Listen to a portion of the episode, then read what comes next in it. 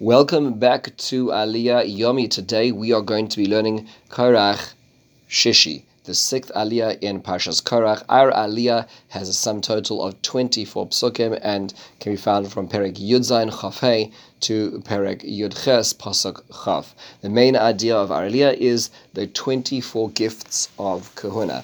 Let's do a basic overview and then we'll come back to some points to ponder basic ideas we see over here is Hashem tells Moshe to take the staff of Aaron and place it in front of the ark, in front of the Aaron as a sign to those who would rebel that their complaints should be annulled and they should not die. That's the first thing that happens. Moshe does so. Then Israel turns to Moshe and says, Look, you know, we're going to all die. um, all the Bnei Israel says, Govano, Hen Govano, Avadnu, Kulano, Avadnu. We've all, we're all dying because we're going to come close to the Mishkan and be hurt. So in response to this, Hashem turns um, to the the um, to Aaron and his sons, and he says they will bear the sins of the Mikdash. He also tells the Levium that they need to be brought in so they serve with the Kohanim to protect the Mishkan and the Mizbech, so that no foreign person, Zara Karev, you must, that no one should come by and get, uh, who should not be there, um, Yisrael at the wrong time, um, and, and God forbid, um, be killed by heaven. This is to prevent further anger. And Hashem reaffirms the closeness of the Levium and the uh, and the Kohanim by explaining that they actually receive special gifts. So he tells Aaron that here's some of the gifts that he's going to receive. We hear about Zivche Shalmei Tzibur, parts of the sacrifices which are given to the community. There is Gezel Hager, um, that means to say that if a, a, a person steals from a, a, convert who has no relatives and that person dies, and there's no one to return the item to, it goes to the Kohen. Um, there's also Kodesh Kadashim, which means certain higher level meats, which are brought as a sacrifice. Certain parts of those are eaten. We have Truma Gedola, that's the a part of the grain, about a, about a, um, a, a, a, 50th of the grain that a person gets from the field, one gives to as to the coin as Truma Gedola. Then there's the idea of chazei v'shoik, which is the chest and the thigh of the animal which is brought, is, is given to the kohen. We also have the grains and the oils which go to the kohen, the bikurim which go to the kohen, the, the cherem, which means designated portions of land or items which are given to the kohen, firstborn animals which are non-kosher need to be redeemed, firstborn kosher animals are brought to the mizbech, and the chazay and shoik, the thigh, the thigh and the chest go to the kohen, and also firstborn human beings are redeemed to the kohenim. So we hear about a whole list of those gifts given to the kohenim. And we're told that a few conditions apply, and that is that anybody who's pure in the Kohen's house can eat it. So it's not just the Kohen, but it's anybody in their house. So if a Israelite woman marries a Kohen, she is part of his house, she can eat from it, and that everybody has to be pure to eat it. And finally, we're told that the Kohen do not have a place in the Chelek V'Nachla, they do not have a place of land in Israel, because Hashem is their inheritance. This is a summary of the Aliyah. A few basic points to ponder. Number one, why is the staff of Aaron set in the Kodesh Kodashim if it's to be a remembrance for all of Bnei Yisrael? Surely nobody's really going in there to see that remembrance. So the Malbim says the sign is both about Aaron and Shevet Levi, about the uniqueness of Aaron's name and the Shevet Levi because it was his staff.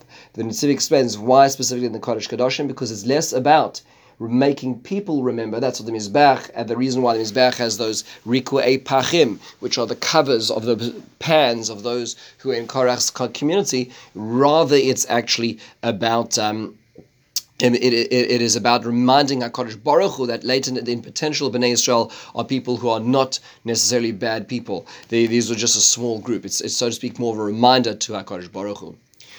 Why are they still nervous about getting killed after all of this? It, wasn't it clear that Korach and his uh, community died because they were fighting against Hashem and his representatives? Why are they so worried now? So the Rashbam explains they have not yet received the command that Zara Karev you must, that anybody who comes close will die. So they just don't know. They think it's a minefield. Wherever they go, they're going to die. So they have to be told that no, it's within these parameters you're allowed to, and these parameters you're not allowed to. Rashi explains that they were concerned that a regular fellow coming to the Mishkan might step over the line and be killed They said, like, you know, it's going to be terrible, which is why the answer to that was that the Kohanim and the Levium will be responsible for that. They'll be take responsibility for making sure that the, the, the regulations will be kept and they will bear the responsibility themselves. And finally, the Malbim explains that now that they saw the power the Mishkan has, and saw how much power is vested in the Mishkan, which is relatively new, they became very nervous, and therefore they don't even want to enter the Mishkan, which is why this needs to be set up now. Another question: Why is the next step of Zara Yumas? Why is that the next step? Here Rashi explains that the Kohanim bear the responsibility for problems that happen in the Mishkan. They were concerned, Bnei Israel were concerned. Well, we're to we're, we're the victims, yeah, of all of this holiness. And Hashem says, no, no, no. The ones who are the overseers are in fact they're going to be the ones who are responsible, and therefore they will bear the consequences if there's a problem. Now, why are the matnos kohuna? Why are all these gifts to the kohanim being enumerated in our aliyah? Rashi brings a mashal, a parable where a king gives a field to his friend, but then somebody lay, lays claim to that field and says, "Ah, it belongs to me," and starts squatting in it and wants to take it away. So the king says, "You know what? Okay, you forced me to. I'm going to write out a court order. I'm going to, send a note to the court. He has the title deed of the land, and this is who it really belongs to."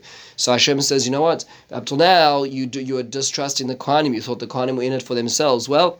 I'll send a title deed and I'm going to write out these are the things you owe them because I demand that you serve them. I demand that you give them the honor required to give them.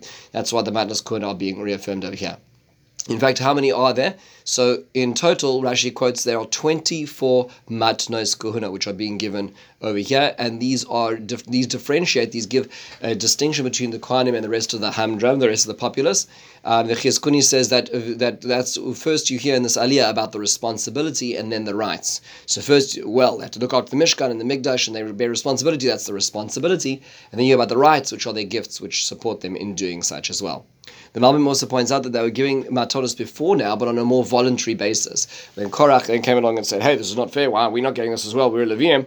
HaKadosh Baruch Hu says, okay, I'm going to formalize this relationship and I'm going to explain to you exactly how it works. And that's what's being said over here. What exactly are the matnos, 24 matnos kohuna? I listed the ones which are evident in the pshat of the psukim, but to list all 24 of them, there's actually the way that the, the Rabbi Bachai breaks them down is that there are 10 which are outside of Yerushalayim, 4 in Yerushalayim, and 10 in the Mikdash. So let's go through them very, very briefly. There's the Chatas Behema, the Chatas Aif, those belong to the Kohen, the Ashram Vada, the Ashram Toloi, Ziv Shalmei Tzibur, Lug Shemel Shalmei Tzara, Shte Alechem, Lechem Apani, Panim Shirai Menachos, and Moisar HaOmer. Those are all the ones which are in the Migdash. Okay, those ten gifts belong to the Kohen, they are brought to the Migdash. Then there are four in Yerushalayim, and those are Bechorim, Bikurim, the Ail, Ail Nazir, the, the, the ram brought by Nazir at the end of his service, and the Ores Kadoshim, the skins of Kodshim.